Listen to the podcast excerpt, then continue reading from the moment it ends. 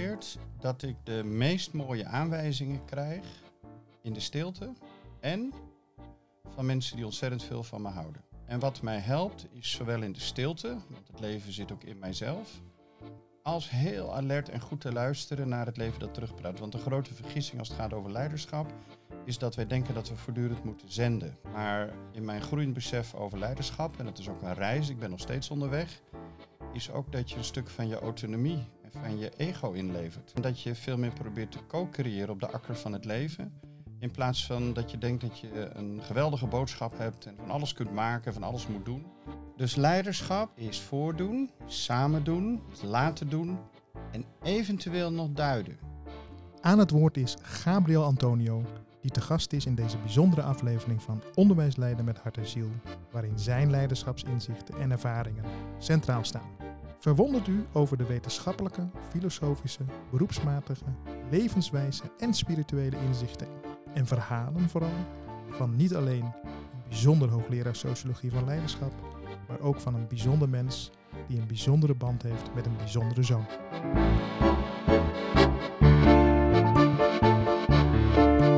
Beste luisteraars, ik heb het genoegen om te zijn bij Gabriël Anthonio. Ik ga iets afstappen van het format dat er een boek centraal staat.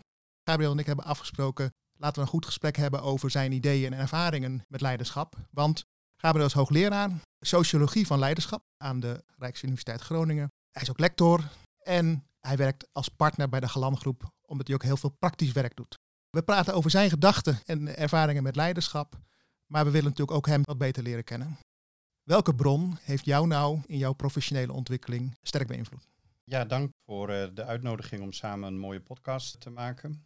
Ik hoop ook met ons verhaal uh, luisteraars te inspireren. Uh, en ik vind de openingsvraag ook wel heel mooi. Als ik dus terugga in mijn tijd, dan zijn er verschillende momenten waarbij ik echt even stil werd gezet om daarna weer in beweging te komen. En een van de dingen, denk ik, die mij het meest in beweging heeft gezet, is dat ik gaandeweg tijdens mijn studie, ik ben begonnen de opleiding van het groepswerk naar de middelbare school, ben gaan nadenken over kwetsbare mensen en met name randgroep jongeren. Daar heb ik me heel erg voor ingezet in Utrecht vanuit de stichting Timon. Jarenlang randgroep jongerenwerk gedaan.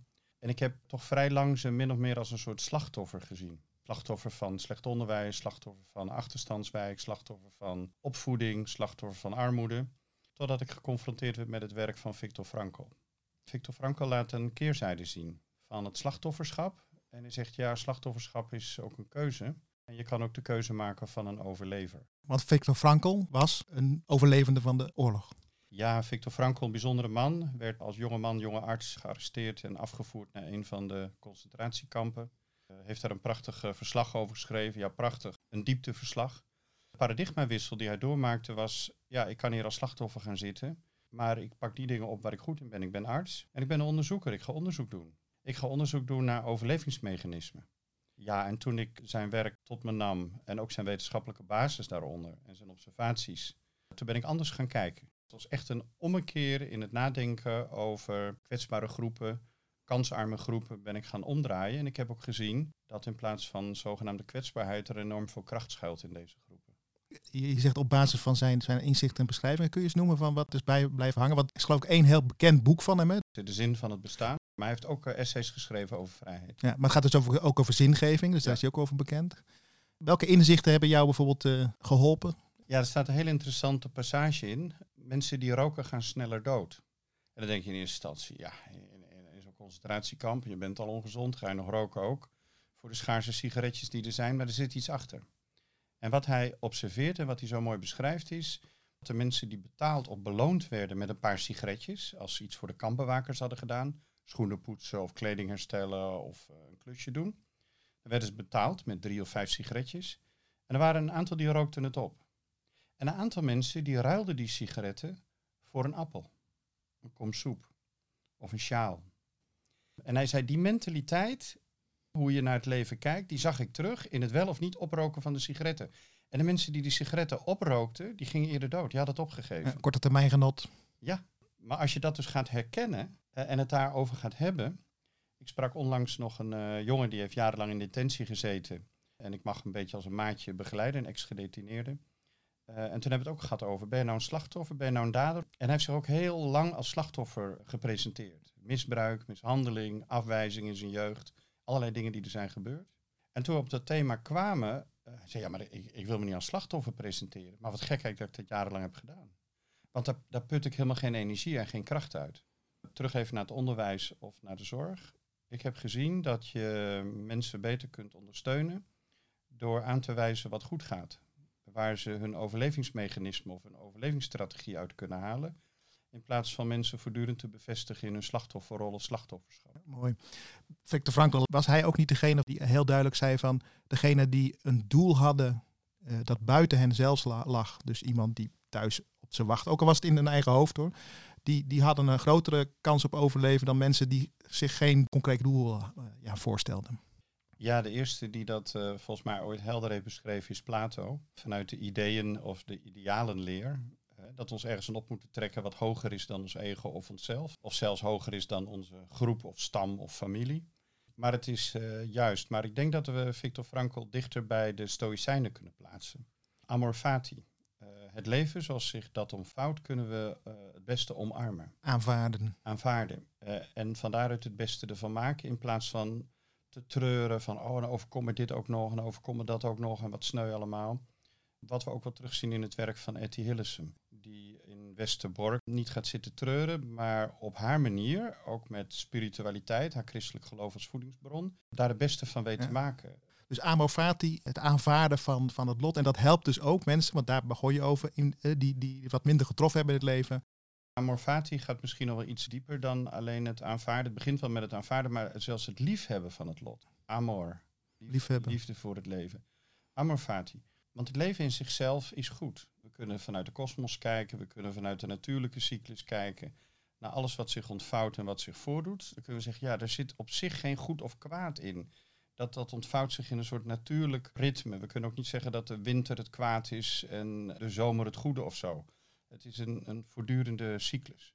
Maar de kunst is hoe je daartoe verhoudt. Hoe verhoud je tot de zomer met zijn zon, maar ook met zijn droogteperiode? Hoe verhoud je tot de winter met de koudheid, de guurheid... en tegelijkertijd ook de rust en de stilte en het afsterven... en tijd voor ruimte en vernieuwing? Mooi, en daarmee geef je ook inderdaad al vanuit die liefde voor het leven... voor alles wat er is, het goede en het slechte... dat is ook de eerste... stappen wij spreken die je in beweging doet zetten. He, want, want jongens die vast zijn gelopen, kan me voorstellen dat die ja, steeds in hetzelfde cirkeltje kunnen blijven zitten. Ja, en dat is wat vaak uh, gebeurt. Dat als ons iets overkomt, dat emoties uh, groot worden en het als het ware overnemen. En de mens is meer dan wat hij voelt alleen of wat hij denkt alleen. De kunst is dat wel om in de juiste verhoudingen te zien. Dat je je denken voldoende kunt inschakelen, maar ook niet vervreemd van je emotiewereld. En natuurlijk ook dat je bepaalde idealen of gedachten om blijft zetten in uh, gedrag. Je zegt, de mens is meer dan. Waar, waar denk je dan aan als je zegt van... Uh... Ja, de mens is één geheel. En we zien wel vaak in de, in de zorg en ook al in het onderwijs. Kijk bijvoorbeeld naar mijn zoon, een schat van een jongen met een verstandelijke beperking en autisme. Functioneert op het leeftijdsniveau van een kind van nog geen drie jaar... wordt al snel ingedeeld in een categorie. Oh ja, autisme, uh, laag functionerend niveau. Terwijl ik soms hoogintelligente reacties bij hem waarneem. Ook hoe hij op zijn omgeving uh, reageert. En ik noem hem ook wel eens mijn life coach. Ik heb buitengewoon bijzondere dingen van hem geleerd. Dus hij is veel meer dan zijn autisme. Ik zeg ook niet, ik heb een autistisch kind. Maar ik heb een kind, een mens, een kind als geheel. Hij is ondertussen volwassen, vierentwintig jaar. We hebben een zoon met autisme. Uh, en nog wat andere kenmerken. En daar is ook niks mis mee. Het diagnostisch uh, verhaal, dat helpt ons ook om te ordenen en om dingen beter te begrijpen. Maar dat is niet wie die is. Nou, ik denk dat je voor veel mensen in het onderwijs, of het nou leidinggevenden zijn of leraren, daarmee iets waardevols meegeeft. Want ik denk dat veel mensen deze intuïtie ook hebben. Kinderen in het onderwijs zijn niet het label, maar zijn hoofdharthanden of hoofdharthandenziel, kun je ook nog zeggen. Ja. We komen straks denk ik ook wel terug uh, als we het gaan hebben over leiderschap en leiderschap in het onderwijs. Dit is een bron die je gelezen hebt. Zijn er ook ervaringsbronnen? Ja, dat zijn er meerdere, maar een van de ervaringsbronnen is uh, dat uh, mijn moeder was altijd wat uh, zwak, wat ziekelijk. Vaak bloedarmoede gehad, problematische zwangerschappen, uh, meerdere keren kanker gehad, veel geopereerd. En ik ken haar als iemand die veel op bed ligt. Ik kom uit een kunstenaarsgezin. Ze hadden veel idealen en dromen, maar de energie was er niet altijd naar. Dus uh, we leerden al vroeg voor onszelf te zorgen. ben opgegroeid in een soort commune met pleegkinderen en allerlei interessante mensen die uh, in en uit uh, gingen. En, en 's morgens dacht je bij het ontbijt, nou, ben benieuwd wie er nu weer aan tafel zit. Ik werd ook door de commune opgevoed. Mijn ouders heten ook geen vader en moeder, maar Ruud en Marij. Uh, zo was het in de jaren zestig, uh, zeventig in bepaalde kringen. Interessante mensen, mannen met baarden en blauwe kielen en die hardop gingen debatteren hoe de wereld in elkaar zat. Uh, en sandalen. En sandalen en er werd van alcohol genuttigd. Uh, en ze kwamen op motoren en ja, in hippiekledingen uit allerlei hoeken en gaten van België, Antwerpen, Amsterdam, uh, uit de kunstwereld. Ja. Interessante mensen. Maar een van de dingen dat, dat mij erg trof, mijn ouders waren niet specifiek religieus, maar vertelden altijd wel heldenverhalen. Heldenverhalen van Siegfried de drakendoder. Of uh, van koning Arthur. Uh, of de verhalen uit de Bijbel van koning David. Ik zei altijd tegen mijn moeder, ik, ik word later wel een held, want dan kan ik altijd voor je zorgen. Uh, want dan word ik heel groot en sterk en dan word ik een held en dan kan ik altijd voor mama zorgen. Ah, oh, wat lief. Ja, dus ik, ik wilde een soort hele sterke jongen worden. Ja. En die heel veel dingen voor elkaar kon krijgen om, om vooral voor mama te zorgen. En uh, daar maakte ze ook dankbaar gebruik van, want dan moest er iets gebeuren. Nou, een krukje in de keuken verplaatsen of zo. En dan zei ze, jij bent heel sterk, hè? Jij wil later een held worden. Ik heb een held nodig. Ja, wil je dat krukje even verplaatsen? Uh, dus dat kreeg ook meteen een soort pedagogisch kader. Nou ja, ik, ik ben eigenlijk ook altijd wel met dat heldendom of leiderschap bezig geweest. Vanuit het idee, als je zelf veel weet, veel kan en sterk bent. Ik heb ook jarenlang vanaf mijn zevende verdiept in de budosport, judo, karate gedaan. Als je veel weet en veel kan en sterk bent, dan kun je anderen helpen. Dan, dan wil je ervan uitdelen. Dan wil je ervan uitdelen en uh, dan kun je veel goeds doen. Dus je, je, je moet jezelf bekwamen om, om niet alleen je, jezelf te kunnen handhaven, maar ook iets te betekenen voor de ander. Ja.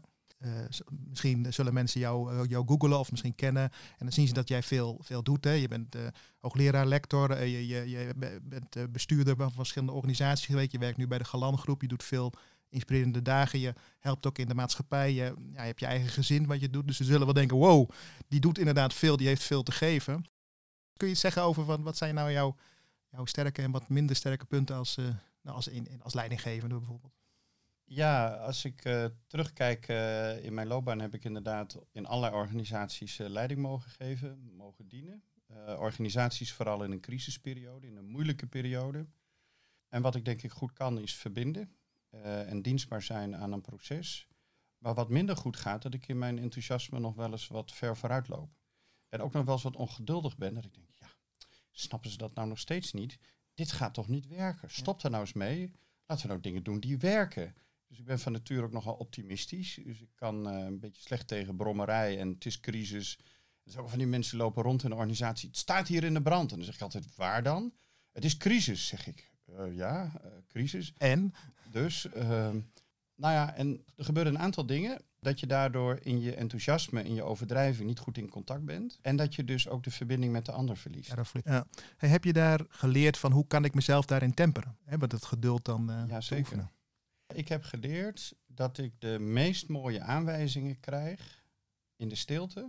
En van mensen die ontzettend veel van me houden. En om bij dat laatste te blijven. Het pijnlijke is in het leven van mezelf en van heel veel andere mensen is dat we de aanwijzingen, de regieaanwijzingen die we cadeau krijgen, van de mensen die van ons houden het makkelijkste naast ons neerleggen. Want ze houden toch wel van ons. Dat is onze partner, dat zijn onze kinderen, dat zijn onze naasten of collega's die heel dicht bij ons staan. Waar je meer hebt dan alleen maar een collegiale relatie, een soort vriendschappelijke relatie. Het leven praat terug is een van mijn boeken. En wat mij helpt is zowel in de stilte, want het leven zit ook in mijzelf, als heel alert en goed te luisteren naar het leven dat terugpraat. Want de grote vergissing als het gaat over leiderschap is dat wij denken dat we voortdurend moeten zenden. Maar in mijn groeiend besef over leiderschap, en dat is ook een reis, ik ben nog steeds onderweg, is ook dat je een stuk van je autonomie en van je ego inlevert. En dat je veel meer probeert te co-creëren op de akker van het leven, in plaats van dat je denkt dat je een geweldige boodschap hebt en van alles kunt maken, van alles moet doen. Dat het van jou afhangt. En dat het van mij afhangt. En uh, een soort doorgeschoten heldendom. Want leiderschap is vooral ook andere mensen op een heldenpositie zetten. En dan zelf voortdurend de held uithangen. Ja. En, en samen doen, hè? Co-creëren.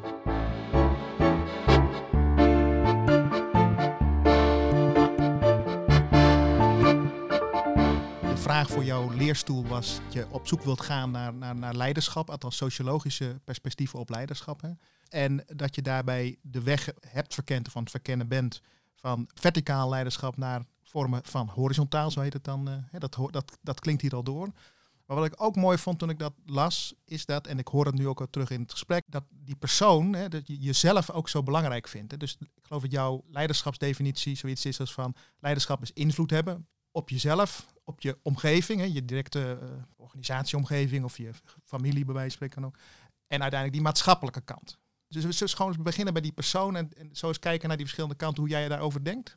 Ja, leiderschap. En ik heb uh, in de wetenschap oeverloze discussies gehad, uh, semantische discussies over definities. En ja. Ik ben op een gegeven moment helemaal afgehaakt. Want er werd leiderschap tegenover management gezet. Ja. En management tegenover coaching. En coaching tegenover opvoedingssituaties. Dan dacht ik, ja, als ik de rode draad eruit haal, leiderschap gaat over invloed uitoefenen. En als je wil bekwamen in leiderschap, dan moet je daar bewust mee aan het werken. Leiderschapsontwikkeling gaat over bewust invloed uitoefenen. Daarbij stilstaan om daarna weer in beweging te komen. Het tweede is, waar leiderschap over gaat, gaat over contact. En met name over de kwaliteit van het contact. Nou, dan kom je bij de eerste cirkel. Hoe zit het met het contact met onszelf? In de psychologie kennen we een begrip, dat heet zelftalk, of ons innerlijke gesprek. En ik begeleid een aantal mensen ook wel eens in coachingstrajecten of in trainingen. En dan stel ik wel eens de vraag, wat is jouw eerste uur van de dag, het innerlijke gesprek? Je wordt wakker. En, dan? en, en wat gebeurt er dan? Wat zeg je dan tegen jezelf? Mooie, mooie uh, vraag. En, en wat zijn dan de eerste woorden die je uitspreekt? We hebben dat vaak helemaal niet door, maar we hebben een voortdurend innerlijk gesprek. En het innerlijk gesprek kun je nog wat expliciteren, wat zichtbaarder maken als je de stilte opzoekt. Als je stille tijd houdt of een moment van meditatie of bezinning uh, pakt. Wat is jouw innerlijk gesprek? En ik hoor in toenemende mate, als ik met mensen spreek, dat ze al snel op hun telefoon kijken, naar het nieuws en naar hun agenda. En zichzelf vanaf de eerste minuut in de dag beginnen te managen. Oh, Aanst, moet, aanstaan, hè? Zo kun je ja, dan moet ik dat doen, dan moet ik dat plannen. En dan zelfs in hun kledingkeuze en, en in de spullen die ze mee moeten nemen. En dan vervolgens komen ze beneden in de woonkamer. En dan beginnen ze daar de boel ook te managen. Ze staan helemaal in de managementstand. Ja. En in het verkeer gaan ze ook managen. Want ze vinden dat de anderen vooral minder goed rijden als zijzelf. En dan komen ze op het werk en dan gaan ze de rest ook nog managen. En, en uh, tot 's avonds laat. Ja. Met gele briefjes op de koelkast thuis tot en met uh, to-do-listjes, ja precies, ja. Nou ja, goed, als je als manager door het leven wil gaan, moet je het vooral zo doen. Maar mijn vraag is, als ik 's morgens uh, start, is om uh, eerst eens even te voelen van, uh, hey Gabriël, hoe is het eigenlijk met je? Uh, en jezelf eigenlijk de vraag te stellen, heb je lekker geslapen en ben je klaar voor vandaag? En soms stel ik mezelf ook wel eens de vraag, van waar zie ik een unieke kans vandaag? Waar leef ik naartoe? Dat je als het ware al, al een voorstelling maakt, oh, om vier uur heb ik een gesprek, of we gaan een podcast opnemen. Oh, daar heb ik zin in. Daar, ja. daar ga ik me echt... Uh, andere dingen zijn ook interessant. Ik moet boterhammen smeren en uh, mijn zoon verzorgen. Prachtige dingen allemaal. Maar, maar die podcast, daar leef ik als het ware uh, naartoe. Dat is anders dan dat je kijkt naar je agenda en... oh, dan moet ik dat lezen, dan moet ik dat lezen, dan moet ik mijn stoel klaarzetten. Het is maar net welke laag je in het leven wil bespreken met jezelf. Nee, dat is precies, jij noemt het woord laag, daar moet ik nu aan denken. Want, want je, als je aanstaat, dat, dat doe je met je handen en je hoofd, zou je kunnen zeggen. Kun je de hele tijd mee bezig zijn. Maar juist ook dat mooie voorbeeld dat je geeft van... waar verlang je naar? Dan ja. pak je dus een andere ja, waar zie ik naar zielslaag. Ja. En die, daar, daar zou je dus in kunnen oefenen. Jij zegt dat het is van belang voor leiderschap... dat je die persoonlijke kant van jezelf ook leert cultiveren. Ja, dat je het aandacht geeft. Het ja. gaat ook om een vorm van uh, aandacht. En ik denk dat we onszelf nog wel eens verwaarlozen op dit punt. Dat we te weinig contact maken met onze passies. Met die dingen die ons blij maken. In uh, mensentaal waarde creëren... in spirituele taal tot zegen zijn ja. voor een ander of voor onze naaste. Fijn dat je dat zegt, want ik, ik had laatst, volgens mij was het ook een podcast, uh, uh, iemand horen zeggen, waarom komt het toch dat we bij, als we leiders uh, vragen, vacature voor leiders, dat we het alleen maar hebben over wat heb je gedaan en welke vaardigheden heb je? En we vragen eigenlijk niet, wat, wat zijn nou eigenlijk je passies? Wat, wat, wil je nou eigenlijk voor, wat wil je nou eigenlijk betekenen voor deze club? En, en wie, wie en hoe ben je nou eigenlijk? Ja. Ja, dat zijn naast een aantal competenties en, uh, en, en kennis uh, en, en elke ervaring die mensen natuurlijk met zich meebrengen, denk ik de meest interessante vragen. Want je draagt je baan niet op je diploma's, maar je draagt je functie en de invulling van je functie op je persoonlijkheid, op ja. je karakter. Ja. Want uiteindelijk kun je heel slim iemand uh, toevoegen aan je team. Dan denk je op een gegeven moment, jongen, jongen, daar kan ik niet lekker mee samenwerken. Wat, wat hebben we nou uh, uitgezocht? En die persoon is niet goed of fout, maar er zit gewoon geen goede klik, geen goede synergie. Dat kan gebeuren, ja. ja heb je daar geen aandacht aan besteed, ja. Nu, nu wordt er ook wel eens gezegd, ik geef nu het voorbeeld vanuit uh, vacatures uh, voor leidinggevenden, maar het kan ook soms in vacatures voor andere beroepen zijn, hoor. Maar uh, het beeld bij leiderschap, laat ik het zeggen, is nog wel hardnekkig dat het, dat, dat het gaat om top-down, en dat het gaat om dingen voor elkaar krijgen. jij zegt net ook van je hebt wel bepaalde competenties nodig. Ik ben vooral benieuwd hoe jij ja, de balans ziet tussen aan de ene kant je moet wat dingen voor elkaar krijgen en wat vaardigheden hebben. Aan de andere kant die menselijke kant van leiderschap. Ja, zoals je al zei, er zijn drie cirkels waar je doorheen kunt kijken. De eerste cirkel is, ja, werk ik aan een heldere geest en een evenwichtig gemoed. Een beetje oude taal. Heldere geest en evenwichtig gemoed. Met andere woorden, zorg ik dat ik aan mijn innerlijke hygiëne werk. We doen natuurlijk allemaal blutsen op. Kwetsingen, frustraties, emoties waar we aandacht en tijd voor moeten nemen om dingen te verwerken. Rouwverwerking, teleurstelling in onszelf, in anderen. En leiderschap begint daar. Dat je helder kunt kijken en ook een zekere mate van evenwichtigheid hebt. Want daarmee ben je ook voorspelbaar, helder. Mensen uh, verwachten van een leider iets van visie, iets van ideeën. En zonder daarin te overdrijven is het heel goed als je daar consequent in bent. Kenmerk van leiderschap, dat, dat in ieder geval op basis van de waardeoriëntatie ze als het ware kunnen lezen. Dat helpt ook als je er niet bent, dat ze weten hoe je denkt. Uh, dat, dat hoeft niet lang te duren, maar dan weten ze, oh ja, hij denkt zus of zo. En het tweede is ook evenwichtigheid. Dat je niet die emoties alle kanten uitschiet, want daarmee voelen mensen zich ook veilig. Als je wat evenwichtig bent en niet wraakzuchtig, uh, vergevingsgezind, rond, warmhartig. En je niet alles persoonlijk aantrekt of betrekt op je eigen ego. Het begint met werk aan jezelf. En de, en de tweede cirkel is natuurlijk, de thuissituatie is een geweldige oefenplaats. Durf je ook te werken aan de ontwikkeling van je eigen leiderschap, te beginnen met thuis. Dat is de oefenplaats in het, het klein. En ik moet zeggen, ik sta regelmatig op het podium of, of als hoogleraar of waar dan ook te oreren of te, te verhalen over leiderschap. En dan nog niet zo lang geleden is het gewoon, soms een half uur daarvoor is het thuis misgegaan. Om een voorbeeld te noemen, ik ben wel eens druk van alles te doen en ben ik aan het plannen, ben ik aan het organiseren. En dan ben ik aan de, in de keukentafel ben ik boterham aan het smeren en wat dingetjes aan het klaarzetten voor mijn zoon.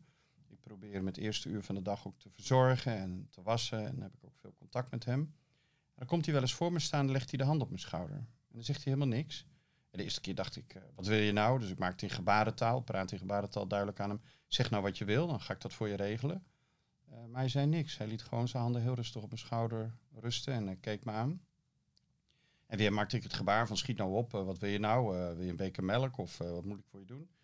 Weer alleen maar die stille glimlach. En op een gegeven moment drong het besef tot me door. Papa is al daar, maar Michiel wil dat papa hier is. Kijk. Er is geen ander moment waarin je leiderschap kunt vormgeven als in het hier. Het hier en nu is het beïnvloedingsmoment, niet daar. Ja, en, en, uh, en uh, ja, dat is heel mooi om, om bij herhaling te ervaren, uh, is dat hij mij stilzet. En wat mij trouwens na deze ervaring gebeurde, dus hij zette me op een dag stil, ik ging naar het werk, het was denk ik half negen, dit gebeurde om half acht. En ik liep de trap op op mijn werk en ik had een afspraak. En ik was alweer een beetje druk in mijn hoofd. Ik dacht, dit moet ik doen, dat moet ik doen, die e-mail moet ik nog beantwoorden. En er kwam een collega de trap afgelopen en die had tranen in zijn ogen. En misschien was ik er normaal gesproken wel aan voorbij geschoten. Ik denk, oeh, nou even geen tijd voor een uh, toestandje. Doorlopen, want hij ging naar de afdeling personeelszaken. Maar ik voelde op dat moment weer de twee handen van mijn zoon heel zachtjes op mijn schouders. En ik zei, Theo, mooi dat we elkaar even zien, maar ik zie ook een traan op je wang. Kan ik iets voor je betekenen? En Theo vroeg of ik even vijftien minuten tijd voor hem had. Die tijd heb ik gemaakt. Hij zei, je hoeft niks tegen me te zeggen, ik wil alleen iets tegen je vertellen. Hij heeft een heel persoonlijk verhaal verteld waarom hij gaat stoppen met werken. Uh, waarom een aantal dingen mis zijn gelopen in zijn leven. En zei, wat ben ik blij dat ik dit aan de bestuurder kan vertellen, want ik wil hier niet als een loser een negatief beeld weggaan. Ik wil ook verteld hebben dat ik hier twaalf jaar met veel plezier en inzet heb gewerkt. Je hoeft niks te zeggen, maar dank je dat je even hebt geluisterd. Mooi. Je was aanwezig in wie je zelf was. Je was aanwezig voor hem. Je moet ook denken aan het idee van je was uit één stuk. Hè? Want de eerste cirkel is met jezelf. En die tweede cirkel is met die dichte omgeving om je heen. Is die je familie of, of, of dus die collega die je als mens ziet. Wat is de derde cirkel dan? De derde cirkel uh, noemen we wel werk of samenleving. Ja. Dat is de grotere cirkel. Die ook weer heel complex is. We zijn op allerlei dingen betrokken. En voelen ons ook betrokken. En tegelijkertijd in het hier en nu zijn en het werk doen wat je handen vinden om te doen. Gewoon binnen je cirkel van invloed. Koffie heeft het de cirkel van invloed genoemd. Maar het is natuurlijk niet zijn gedachtegoed. Het komt weer bij Epictetus vandaan, bij de Stoïcijnen. Uh, en die delen eigenlijk de wereld in twee categorieën in. Ja, er zijn eigenlijk twee gebeurtenissen die zich aan ons ontvouwen. Er zijn gebeurtenissen, daar kun je iets aan doen. En er zijn gebeurtenissen, daar kun je niks aan doen. En laten we nou met passie en overtuiging en met liefde onze energie richten op die dingen waar we iets aan kunnen doen. En uh, dat geldt ook voor de samenleving. Als ik dan even terugga naar mijn tijd dat ik in de dokter S. van Mesdagkliniek directeur werd in een crisisperiode. Het was echt negatief, er was echt een groot conflict, er was spanning. Er was een hoogziekteverzuim van veertien procent, uh, financiële tekorten acht miljoen gulden. En ik dacht, ja, wat kan ik doen? Het enige wat ik kan doen is die afstand verkleinen tussen de medewerkers en de directie. Uh, want ze zeiden altijd, ja, zij daar in het voorbouw weer een beleid gemaakt, besluit genomen. Dat zie je ook in onderwijsinstellingen. Zij daar ja. zo, of, of de centrale diensten. En ik dacht, nee, ik moet uit die vervreemding. Ik heb een kantoor genomen midden in de Van Mesdagkliniek, in een uitgebroken cel. Een beetje laten witten en uh, ik zat dus midden in het patiëntencircuit. Oh ja. Dat was nog wel interessant, want ik kreeg meteen een brief van justitie dat het eigenlijk niet mocht. Ja, precies, wet en regelgeving, maar ja, dat misschien angst uh, van Sterker wat gebeurt nog, er. Mijn, een van mijn voorgangers, Van Marle, die directeur was in de Van Mesdagkliniek, die was gegijzeld. Niet zo ver van die plek vandaan. Maar voordat ik ging verhuizen heb ik een uh, bijeenkomst georganiseerd met zo'n tweehonderd T B S-gestelden in de kantine. En ik heb aan hun gezegd, ik wil graag naar een open deurenbeleid. Nou, dat was natuurlijk hilarisch in de ja. T B S-kliniek open deurenbeleid. Maar ik wees op mijn hart. Ik zeg, want zonder open deurenbeleid blijven we beheersen, beheersen, beheersen vanuit angst. En ik wil naar een behandelcultuur. Uh, want deuren, hekken en camera's gaan jullie leven niet verbeteren. Maar als wij daadwerkelijk in verbinding komen en aan het werk kunnen met die dingen waarin je kunt groeien, waarin je kunt ontwikkelen, dan zijn we in een veilige omgeving aan het behandelen. En wat ik daarvoor heb gedaan is een kantoor midden in het gebouw nemen. En ik heb gevraagd aan de T B S-gestelden, als ik dat doe, moeten we natuurlijk afspreken dat jullie mij niet gaan gijzelen. Dat is horizontaal leiderschap. Ja, in je leiderschap, in een T B S-kliniek kun je dus zelfs de T B S-patiënten betrekken bij je strategische keuzes. En het duurde even, totdat een van de jongens, een beul van een kerel, uh, honderddertig kilo, zo'n bodybuilder met een kale kop, klassieke boef, ja. uiterlijk. Uh, maar hij is veel meer dan een boef. We hebben nog steeds goed contact. Hij is voorzitter van de G D E C O, gedetineerdencommissie. En die zei, die Antonio, die lijkt me wel wat. Zullen we hem drie maanden proeftijd geven? Nou, mooie taal. Drie maanden proeftijd. En die zei, als iemand de vinger naar die Antonio uitsteekt, die ros ik persoonlijk in elkaar. Kijk. En toen zei ik, nou, dankjewel voor de support, maar we gaan niet geweld met geweld beantwoorden. We gaan gewoon op tijd een signaal afgeven als het niet helemaal lekker loopt. En dan gaan we met elkaar goed in gesprek. Dus ik heb acht jaar lang een kantoor midden in de Van Mesdagkliniek gehad. En vanuit die verbinding hebben we het beleid verbeterd. Het veiligheidsbeleid verbeterd. Deuren opengezet. Cliënten zelf een sleutel gegund. Die zelf door een deel van het gebouw vrij konden bewegen. Als blijk van vertrouwen en waardering. En we zagen recidieven, dus het terugvalpercentage. Ik heb dat ook onderzocht en anderen ook. Uh, zag ik terugzakken van negenentwintig procent naar nog maar drie procent. En mijn idee was toen ook, als je de mens in de mens aanspreekt, en niet in, maar niet de verwoording, dan gaat de mens groeien. Wat je aandacht geeft, groeit.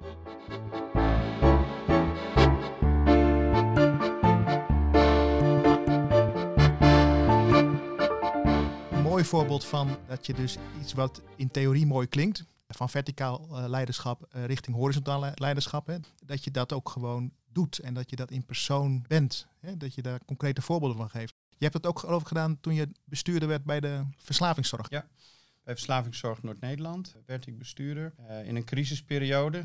Het lot, zo je wil. Het is bij mij dat ik elke keer begin in een crisissituatie met financiële problemen, morele problemen. Wie zoekt het op? Zoek jij het op of zoeken ze jou op? Ja, het leven praat terug. Praat hem, ja, gaat dat. En ik denk altijd wel stiekem, je kan het alleen maar beter worden. Ja, precies. Ja, als het alleen keer goed is, kan het alleen maar... Je begint met een achterstand, ja precies. Ja. Ja, dus het kan alleen maar beter worden. Ja, daar heb ik hetzelfde gedaan. Afdalen naar personeel. In plaats van de blauwdruk uitvoeren die daar lag als reorganisatiemodel, van tafel geveegd en gezegd, we gaan dit samen doen. En uh, in, in zevental sessies met grote groepen medewerkers, waar woede, waar angst was, teleurstelling. Grote financiële tekorten, er moesten mensen ontslagen worden, was het idee. Ja, want je bent eigenlijk aangenomen met dat plan al klaar volgens mij, ja, door de zeker. Interimmer. Hè? Ja. Ja, maar dat plan heb ik aan de kant geschoven. Daar moesten we uit het toezicht wel even over nadenken. Van oeps, gaan we dat nou zo doen? Ja, dat gaan we zo doen. En toen vroegen ze ook aan mij, uh, ja, je schuift dat plan aan de kant en nu? Ja, ik zei, dat weet ik niet. Ja, dat is een heel niet. Spannend moment. Prachtig. Ik en ik wist het ook niet. Ik, ik zeg maar, ik beloof jullie wel, januari tweeduizend vijftien, ik beloof jullie wel dat we in maart met een plan komen. Dus ik ben wel verantwoordelijk voor het proces. Maar de inhoud, dat gaan we samen co-creëren. Ja, maar dat zei je er ook bij, want ik wil dat samen gaan doen. Ja. Ja. En uh, de actiegroepen die uh, ook de pers hadden opgezocht, die werden mijn adviseurs. En werden ook voorzitters van een aantal werkgroepen. En zo hebben we een nieuw reorganisatieplan geschreven. Volgens mij heb je ze actief gevraagd. Ja, ja. Precies, ja. Ja, en, en vanuit die werkgroepen en vanuit die dialoogsessies kwamen er andere plannen, verbeterplannen. Nou ja, mensen die de jaarrekening uit tweeduizend vijftien nog eens opvragen. Terwijl ik begon met een achterstand van drie, vier miljoen tekort. En er zat ook nog een faillissement van twee komma vijf miljoen tussen. Dan zie je dat een paar ton in de plus staan. Ja. Technisch, bedrijfskundig, technisch bijna onmogelijk. Maar doordat alle medewerkers zich volledig achter de plannen schaarden... Ja. Uh, dus ook veel uh, efficiënter gingen werken, productiever werken. Het werkplezier nam toe, het ziekteverzuim daalde. Ja, hebben we met elkaar daar een topprestatie uh, geleverd. Heel veel directeuren en, en teamleiders in het onderwijs die nu luisteren, die zullen zeggen van, hoe, hoe zagen die bijeenkomsten eruit dan? Hè? Want het, het uittekenen van het proces is één, dat is het macro-gedeelte. Maar als je meer micro-achtig zegt, wat, wat gebeurde er dan op zo'n bijeenkomst met al die ja, verschillende partijen? Ja, je moet je voorstellen, er was een reorganisatieplan en dat was al gecommuniceerd. Er waren al besluiten over genomen en ik werd aangenomen. Dus iedereen verwachtte al honderddertig van de duizend mensen zouden worden ontslagen. En ik nodigde medewerkers uit en er was om te beginnen een enorme afstand. En wat ik heb gedaan is eerst beschrijven dat ik die enorme afstand voel. En dat ik ook de woede voel. En ook het wantrouwen voel. En ik heb allereerst mensen de ruimte gegeven, en dat ging er hard aan toe, om mensen daar eens iets over te laten zeggen. Ja. Nou, dat, daar werd flink richting mij getoeterd. En dan zeiden ze iets van, ja, jij kan er niks aan doen, want je bent nog maar net hier bestuurder, maar je bent nu wel verantwoordelijk. Dus ja. Wat ik je zeg, jij gaat hier geen mensen ontslaan. Linksom of rechtsom, we zitten al in een aardbevingsgebied hier in Groningen. En dan ga je het niet flikken om ook nog mensen te ontslaan. Maar die mensen vinden hier geen baan meer op de arbeidsmarkt. Ja, ja. ja dat soort taal. Ja. Nou, prachtig. Maar je benoemde de emotie die ja, jij zelf voelde. Dus je was in het hier en nu. Eerst lucht en ruimte geven ja. aan emotie. Het tweede is dat ik leiderschap heb geontmythologiseerd. Dus nadat mensen even konden toeteren, heb ik gezegd, willen jullie even naar mijn hoofd kijken? En zij hebben iets bijzonders gezien. Nee, nee, nee, iets bijzonders. Nee, ik zeg precies. Mijn hoofd is ongeveer net zo groot als dat van jullie. Dus ik wil ook maar toegeven dat ik gemiddeld genomen net zo slim ben hier als jullie. Ik heb misschien op een aantal onderdelen iets meer ervaring. Maar ik weet één ding zeker, dat als we de intelligentie bij elkaar optellen, is veel meer dan, is veel meer dan dat ene hoofd van mij. Fantastisch. Of die ja. paar mensen die mij ondersteunen vanuit de beleidsafdeling of vanuit H R. Ja. Dus als we nou alle intelligentie die hier op een positieve manier willen meedenken, aan elkaar kunnen verbinden, ja, dan komen wij met, met, met, met het allerbeste plan. En het tweede wat ik heb gedaan, is de mensen uitgenodigd voor het optimale midden. Ik zei, er is een vraag naar bedrijfsvoering. We moeten slimmer met onze inkomsten en onze uitgaven omgaan. En er ligt een vraag aan de kwaliteit van de zorg, om daarop te investeren en de zorg op goed niveau te houden. En ik ben van de zorg. Mijn hart gaat uit naar de zorg. Maar ik heb een verantwoordelijkheid dat jullie ook allemaal eind van de maand je salaris krijgt. Ja. Hoe vinden we nou met elkaar daar het middenin? Ja. En het was zo mooi, er kwamen prachtige voorstellen vanuit de medewerkers zelf, om daar in het midden te zoeken. Ik noem er even drie. Er was een medewerker die zei, wat gebeurt er nu als wij allemaal een uur voor twaalf maanden inleveren? Ik moet zeggen, knipperen met mijn ogen, hebben we uitgerekend. Toen hadden we in een jaar tijd dertig banen, vijfendertig banen gespaard. We hebben een enquête uitgezet en er waren zeventig procent van de medewerkers waren bereid om helemaal op eigen initiatief, kun je gewoon in U-Force, in raad, in zo'n systeem ja. kun je er een uur afklikken, om een uur uh, in te leveren dat, uh, dat jaar. Het tweede voorstel was van de behandelaren. Deed, deed jij dat ook? Ik heb gezegd, uh, het is een vrijwillige keuze, maar ik ga ervan uit dat iedereen in schaal vijftig en hoger, in de F V G-structuur, zorgstructuur, dat die op zijn minst één uur inleveren. Ja. Dat is uh, massaal gebeurd en er zijn mensen die hebben meer uren ingeleverd. Ja. Tweede voorstel? Het tweede voorstel was dat een aantal behandelaren zijn, wij kunnen eigenlijk veel slimmer werken. Wij werken nu op basis van elfhonderdveertig uur productief, declarabel per jaar en dat gaan we optrekken naar twaalfhonderdzeventig uur. Dat is een heel technisch verhaal, maar we kunnen veel meer en minder verspilling. Maar dat betekent wel, meneer de bestuurder, dat wij minder bureaucratie gaan invullen. Wij gaan minder papierwerk doen en meer patiëntenwerk. Nou, dat hebben ze ook gerealiseerd. Het derde voorstel, dat, dat is natuurlijk ook prachtig. We gaan geen mensen ontslaan, maar we gaan uh, uh, bijscholen. Dus de mensen die geen verpleegkundige achtergrond hadden, hebben een verkorte opleiding aangeboden. En die zijn uh, bijgeschoold. En er kwam eigenlijk nog een kleine vierde voorstel aan. Er waren een aantal mensen die werkten bij uh, zeg maar de afdeling scholing en training. Die werden als eerste bezuinigd in het plan. En die zeiden, nou wij willen ons wel voor een deel op de markt zetten. Ja, zelf verdienen. Wij verdienen onszelf terug. En daarmee had ik mijn reorganisatieplannen uh, in hoofdlijnen rond. En ik heb nog, er bleef nog een klein stukje over. En toen heb ik gezegd, we gaan niet uh, bezuinigen, maar we gaan groeien. Want in Noord-Nederland zijn er tachtigduizend mensen die kampen met een psychiatrische aandoening en of een verslaving, die tot onze doelgroep behoren. Er wonen zo, zo krap uh, twee miljoen mensen in Noord-Nederland. En we hebben slechts tienduizend uh, van deze mensen binnen per jaar. Dus we gaan groeien. Ja, maar dat de, de W M O en de verzekeraars en de gemeentes. En, uh, ik zeg, maar dat is mijn probleem. We lossen allemaal een stukje van de puzzel van, van de puzzel op. op ja. En uh, ik ben na zes jaar uh, uh, ben ik weggegaan bij uh, V N N. Ik heb op een mooi moment afscheid kunnen nemen. En wat je ziet, is dat wij de afgelopen jaren ook in omvang en ook in omzet uh, en in, vooral in kwaliteit uh, gewoon gegroeid ja, zijn. Ja. Wat ik ook mooi vind van jouw antwoord, hè, en de voorbeelden die je daarbij geeft. Ik introduceerde hem van, hè, dat zijn directeuren en teamleiders die luisteren, want we willen graag weten hoe doe je, hoe doe je dat nou?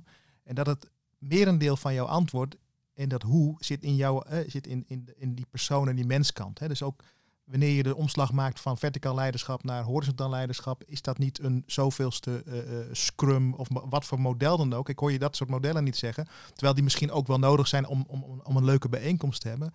Maar hoor ik dat goed, dat met name die, die, ja, die menselijke kant, het, het, uh, het samen met elkaar van betekenis zijn, dat datgene is wat je dan inzet als leider? Ja, en ik moet eerlijk bekennen dat uh, ik heb natuurlijk een theoretische bagage en om het zo maar te zeggen ook uh, ervaringswijsheid opgedaan. Ja. Um, maar ik ga dat niet aan de voorkant expliciteren. Ik ja. ga het doen. En dan zeggen op een gegeven moment mensen na een tijdje, ja, die sessies hè, die jij steeds organiseert met die medewerkers. Ja, het begint met woede en, en emotie. En er blijft eigenlijk heel veel energie over aan het einde. Mensen willen vaak niet naar huis, blijven nog napraten. Hoe kan dat? En dan leg ik het aan, aan de achterkant, leg ik het uit wat ik heb gedaan. Dan kom ik met de theorie. Oh ja. Dus leiderschap is voordoen, is samen doen, is laten doen en eventueel nog duiden. Maar heel veel leiders draaien het om. Die beginnen al te kwaken wat er allemaal, allemaal moet. Ja, en, en wat de visie is, die het allemaal bedacht. Dat moet allemaal anders en dan, en dan zo anders dat ze het vooral zelf niet, niet doen. Iedereen moet op een cursus leiderschap, behalve het bestuur zelf, want die kennen dat zogenaamd dan al. Ja, dat maakt mensen cynisch. Ja. Dus, dus, dus voordoen, samen doen, loslaten, laten doen. En dan vervolgens eventueel in een column of in een toespraakje of wat anders, het duiden. duiden. En ook in kwetsbaarheid duiden. Want om eerlijk te zijn, je vroeg waar ik goed in ben en waar ik minder goed in ben. We hebben die bijeenkomsten hebben we, hebben we aangehouden. Elke maand hadden we vervolgens een bijeenkomst. Okay. Dus problemen werden niet door de top opgelost, maar, maar met de groep. Als het ziekteverzuim of er was iets met een kliniek of, of er was een personeelstekort. Dan gingen we dat met elkaar bespreken en nadenken hoe we dat met elkaar oplosten. Maar wat ik deed uh, was het bevestigen van wat goed ging. Ik ben heel erg van het waarderend dat onderzoek. Op, dat optimisme. Ja, en, en, uh, en dan uh, regelde ik een appeltaart voor die bijeenkomst. En die bijeenkomsten, de eerste vijf, zes, die organiseerde ik zelf. Dan was ik een soort voortrekker. En ik verdampte steeds meer. Dus het was een roulerend voorzitterschap. Maar één ding hielp, vond ik leuk. Dan had ik een appeltaart en dan deelden we de appeltaart uit aan iemand die iets bijzonders had gedaan. En op een gegeven moment kwam er zo'n nuchtere Fries naar me toe en die zei, Antonio, dan moet je ophouden met die gekke appeltaart voor jou, want we hebben allemaal iets bijzonders gedaan. Want in dat steeds belonen en waarderen zat nog steeds die verticale as. Ja. De bestuurder geeft een het, appeltaart. Ja, het schouderklopje. En het had zijn beste tijd gehad. Dat zei hij er ook nog bij. Dus daar moet je ook weer voor openstaan. Juist. Het leven praat terug. En het was een welgemeend advies. Dus de lessen die ik zelf doormaakte, was aan de ene kant horizontaal organiseren, intelligentie bij elkaar brengen, uh, verbondenheid uh, realiseren, samen de schouders eronder, ook het risico nemen en het vertrouwen dat mensen ook in de uitvoering van het idee uh, stappen. En voortdurend kijken in die dialogen, in die gesprekken, van welke rituelen, welke vormen passen daarbij. En vooral steeds verder op de achtergrond geraken. Ja. En het proces, het proces laten worden.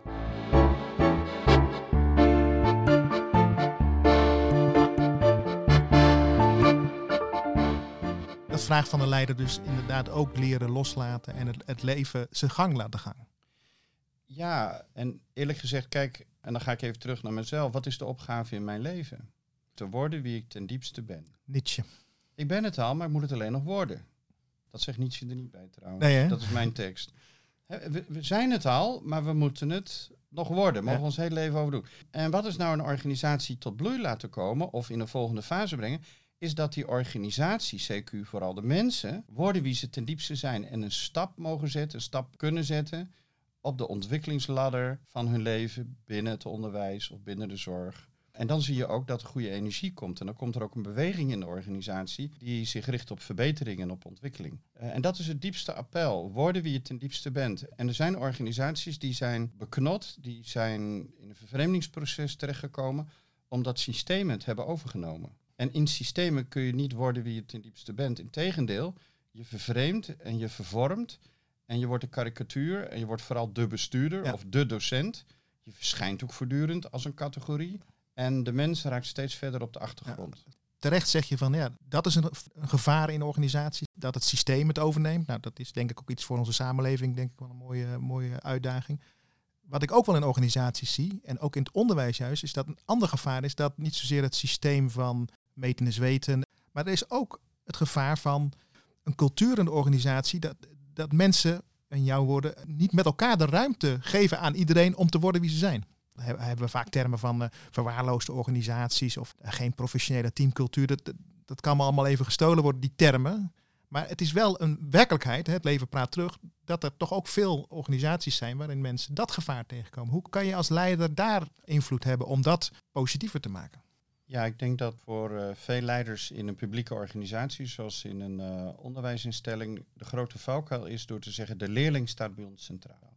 En vervolgens heb je een team mensen om je heen en die kijken naar jou en jij roept als leider voortdurend, de leerling staat bij ons centraal. Wat je hebt in je directe beïnvloeding is dat team om je heen. En neem jij de moeite en de tijd om te investeren in de ontwikkeling van de mensen om je heen. Wetende dat het gevolg daarvan is dat zij in hun leidinggevende rol aan de leerkrachten gaan investeren in de persoonlijke ontwikkeling van de docenten, van de leerkrachten. En die dus gaan investeren in de persoonlijke ontwikkelingen van de leerlingen. Pay it forward. Juist. Uh, Aristoteles zegt er zijn drie soorten vriendschap. En die zien we ook terug in organisaties, in ethica en de wat latere hoofdstukken. Het eerste hoofdstuk gaat over het midden, waar ik net al over sprak. En later hoofdstuk heeft hij het over filia, vriendschap. En drie soorten vriendschap. De eerste soort vriendschap gaat over genieten. Eten, drinken, barbecuen, feestje vieren, genot. De tweede soort vriendschap gaat over voordeelvriendschap, ruil. Ik heb iets, jij hebt iets, we lenen elkaar gereedschap, een auto, een huis, kennis. Uh, ik geef tijd, jij betaalt mijn loon. Dat is een ruilvriendschap, zie je veel in organisaties. Het genieten ook wel, de borrel op vrijdagmiddag of het hapje en sapje op donderdag, wat dan ook. Maar het derde niveau van vriendschap noemt Aristoteles de hoogste vorm van vriendschap. En het is dat je betrokken bent op de ander om wie hij of zij is. Niet omdat er iets te genieten is, niet omdat er een voordeel te behalen is, maar dat noemt Aristoteles een karaktervriendschap. En wat, wat gun ik collega's in organisaties? Meer karaktervriendschappen. Dat je je collega waardeert niet alleen om het feit dat hij een bakje koffie voor je zet, of omdat er een ruilvoordeel te halen is in planning, in roosters, in kennis of wat dan ook, maar ook omdat je betrokken bent op de ander wie hij of zij is, of bezig is te worden wie hij of zij is. Ben ik weer bij Nietzsche. En ik denk dat dat voorbeeld en die rol begint bij de top van de organisatie. Hoe jij als directie, C Q, als bestuur betrokken bent op jouw collega's. Want het meest belangrijke als je leiding geeft is natuurlijk uiteindelijk de kwaliteit van zorg. Maar waar zit jouw invloed? Dat zit bij het optimaliseren van het team van mensen om jou heen. Aandacht voor het team, leidinggevende, locatiemanagers, regiomanagers, overal weer wat anders ingedeeld, dat je daarin investeert. En hun ook, en hun ook stimuleert en inspireert om dat ook te doen bij de leerkrachten. Ja. En de leerkrachten ook tools geeft en inspireert om dat ook te doen bij de leerlingen.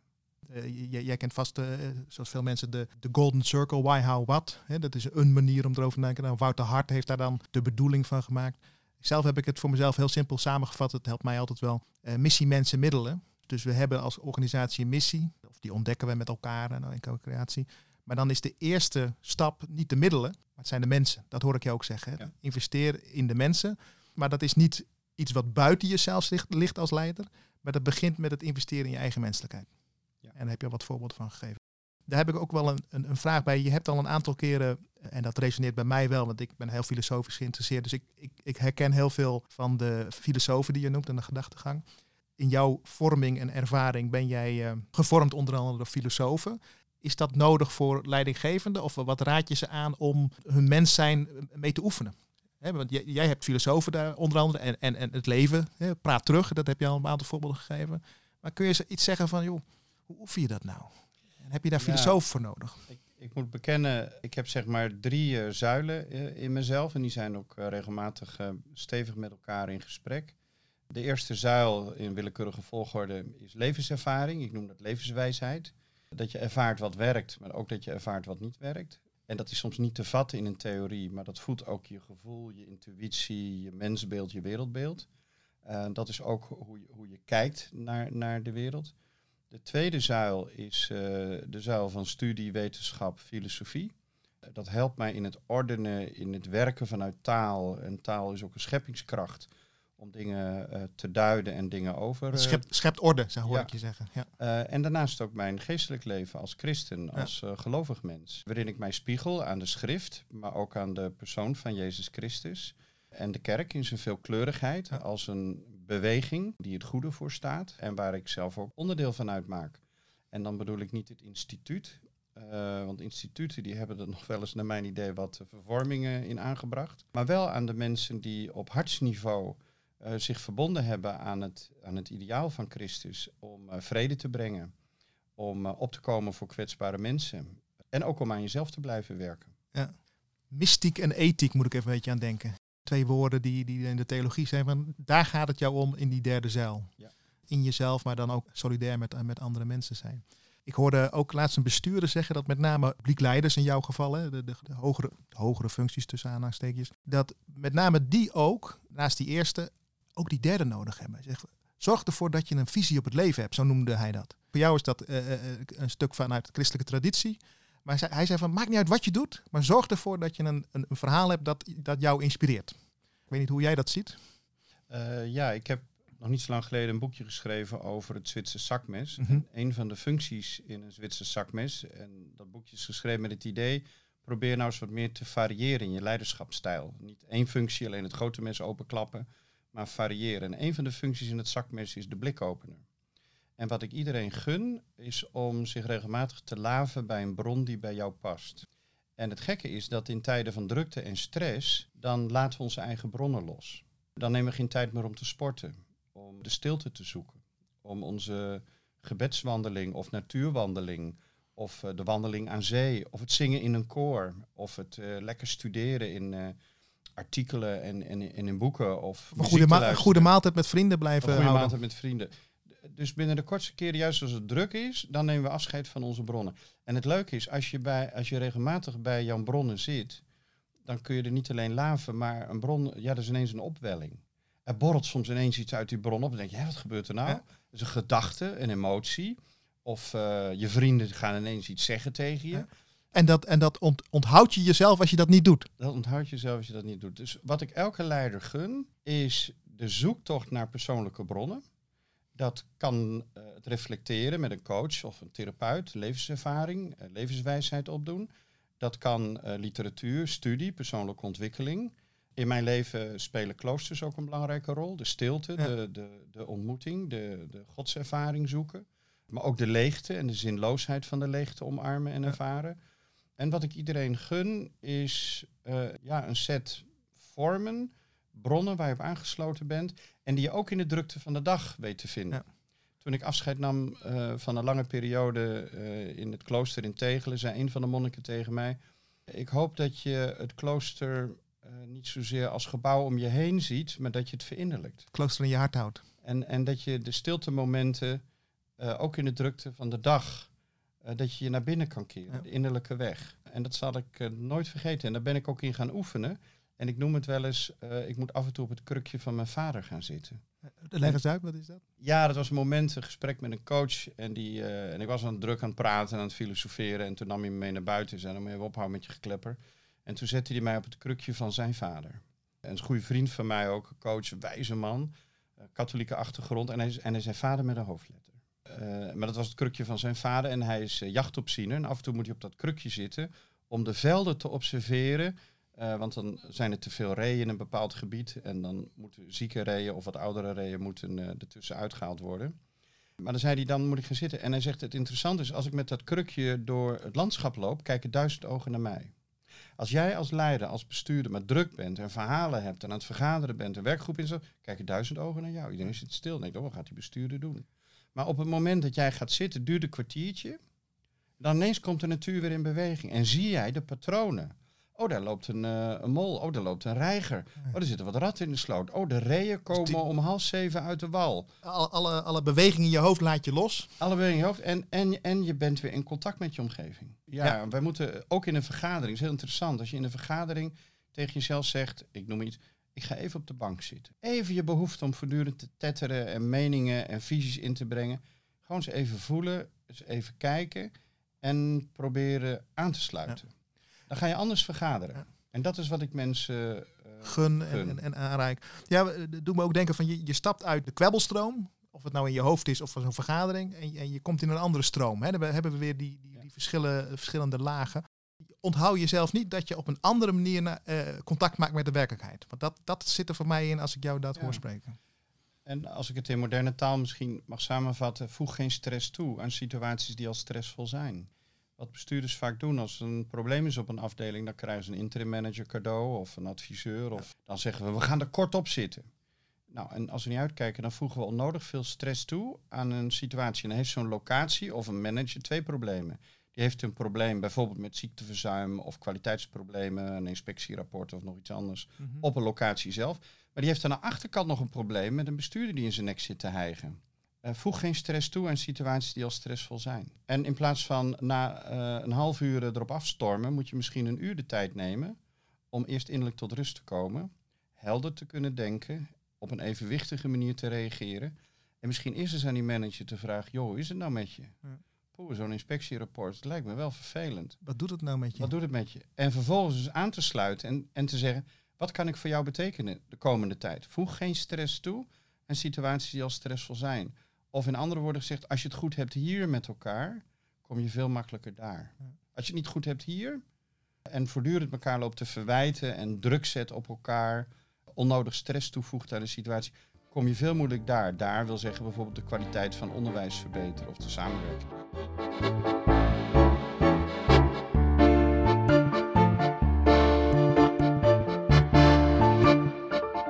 Je hebt heel veel levenslessen denk ik al gegeven op die verschillende niveaus. Ook al een aantal ervaringen. Zijn er tot slot nog twee tips? Dat je zegt van, joh, dit is nou een boek dat je als leidinggevende in het onderwijs echt kan helpen in deze tijd. En, en de laatste is, uh, waarin zou je willen dat leidinggevenden zich oefenen?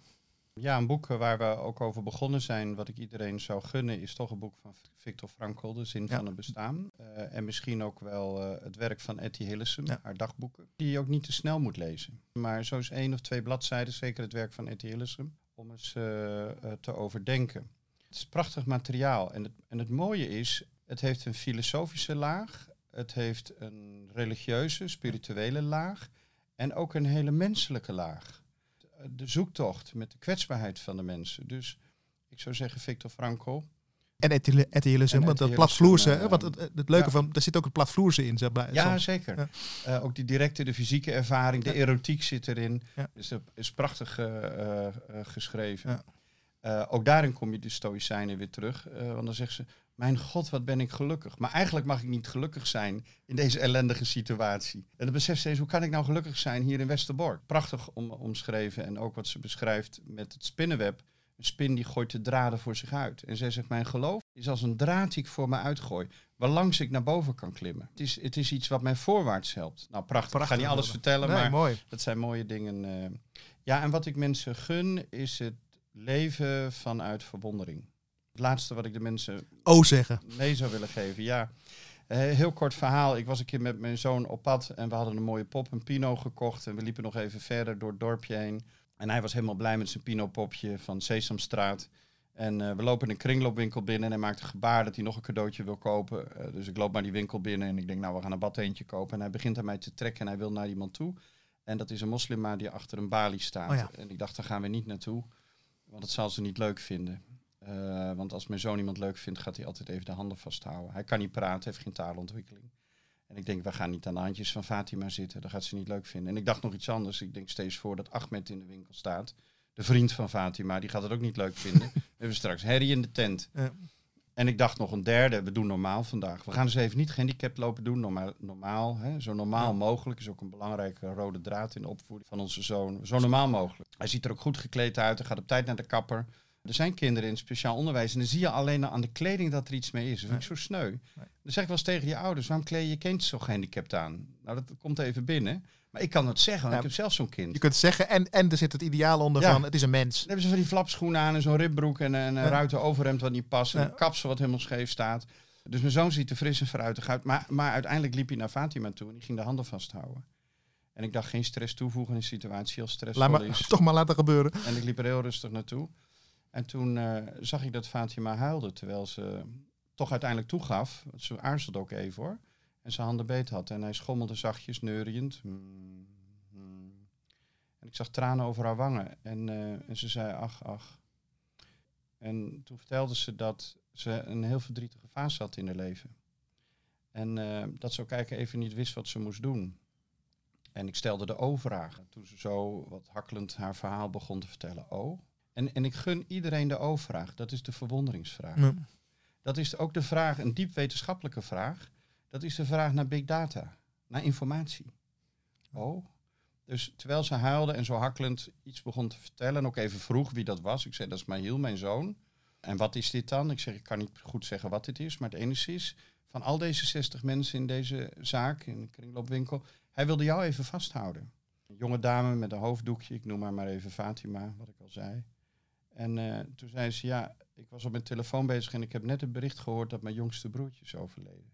En ik ben heel verdrietig, maar wat ben ik blij dat hij mij komt vasthouden. Fantastisch, hè? Want ik zocht op mijn telefoon contact met familie... maar iedereen is druk met elkaar en ik sta hier in mijn stage in de winkel. Uh, maar wat ben ik blij dat hij me komt vasthouden... En toen zei ze erbij, en soms is het zo, hè meneer, dat God mensen stuurt. En toen zei ik, als jij dat gelooft, dan is dat ook zo. Ja. En mijn zoon hield haar heel rustig vast, neuriede. En uh, als afscheid gaf hij met het popje Pino, gaf hij heel zacht met die pop, heel gepast, een kusje. En toen liepen we weg en toen maakte hij het gebaar, het cadeautje is al klaar. Dus dat was kennelijk het cadeautje wat hij in zijn hoofd had. En uh, ik zal nooit vergeten wat, wat die jonge dame toen zei. Ze zwaaide.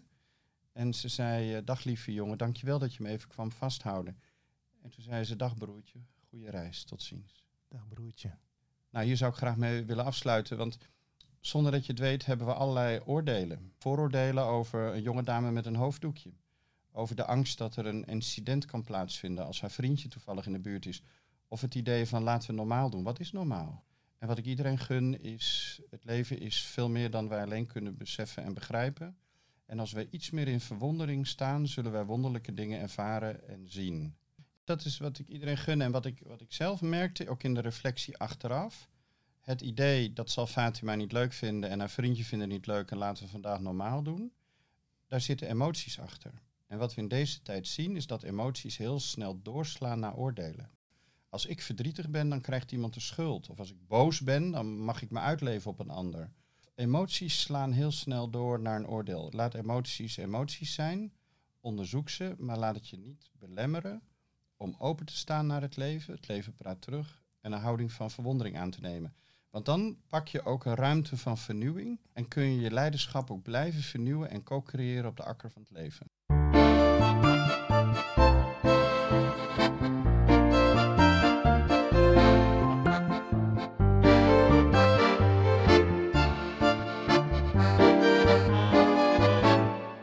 Was onderwijsleider met hart en ziel met als gast Gabriël Anthonio. Onder meer bijzonder hoogleraar sociologie van leiderschap. Leiderschap betekent voor hem invloed uitoefenen op drie cirkels. De eerste ben jijzelf, de tweede is jouw naaste omgeving en de derde is die van het werk en de samenleving. Begin bij jezelf. Kijk ook goed naar welke levenswijsheden er uit de andere twee cirkels aan jou geschonken worden. Het leven praat terug. Om je invloed te vergroten en te groeien als leider adviseert Gabriël ons om je aan drie soorten bronnen te laven. Wetenschappelijke en filosofische bronnen, levenservaringen, spirituele of religieuze bronnen. Voor Gabriël helpen filosofen als Aristoteles en Epictetus hem voor zijn horizontale manier van leiding geven in de derde cirkel. Zijn gehandicapte levenswijze zoon is voor hem een belangrijke levenswijsgeer in de tweede cirkel. En de christelijke traditie en de stilte inspireren hem op het niveau van zichzelf en zijn ziel, de eerste cirkel. Zijn tips om te studeren zijn de dagboeken van Etty Hillesum en de zin van het bestaan van Viktor Frankl. Deze podcast is mede mogelijk gemaakt door A T T C, schoolleidersopleiding in Hilversum voor leraren en beginnende leidinggevenden in P O en V O. Mijn naam is Taco Visser en mijn motto is lesgeven en leidinggeven met liefde.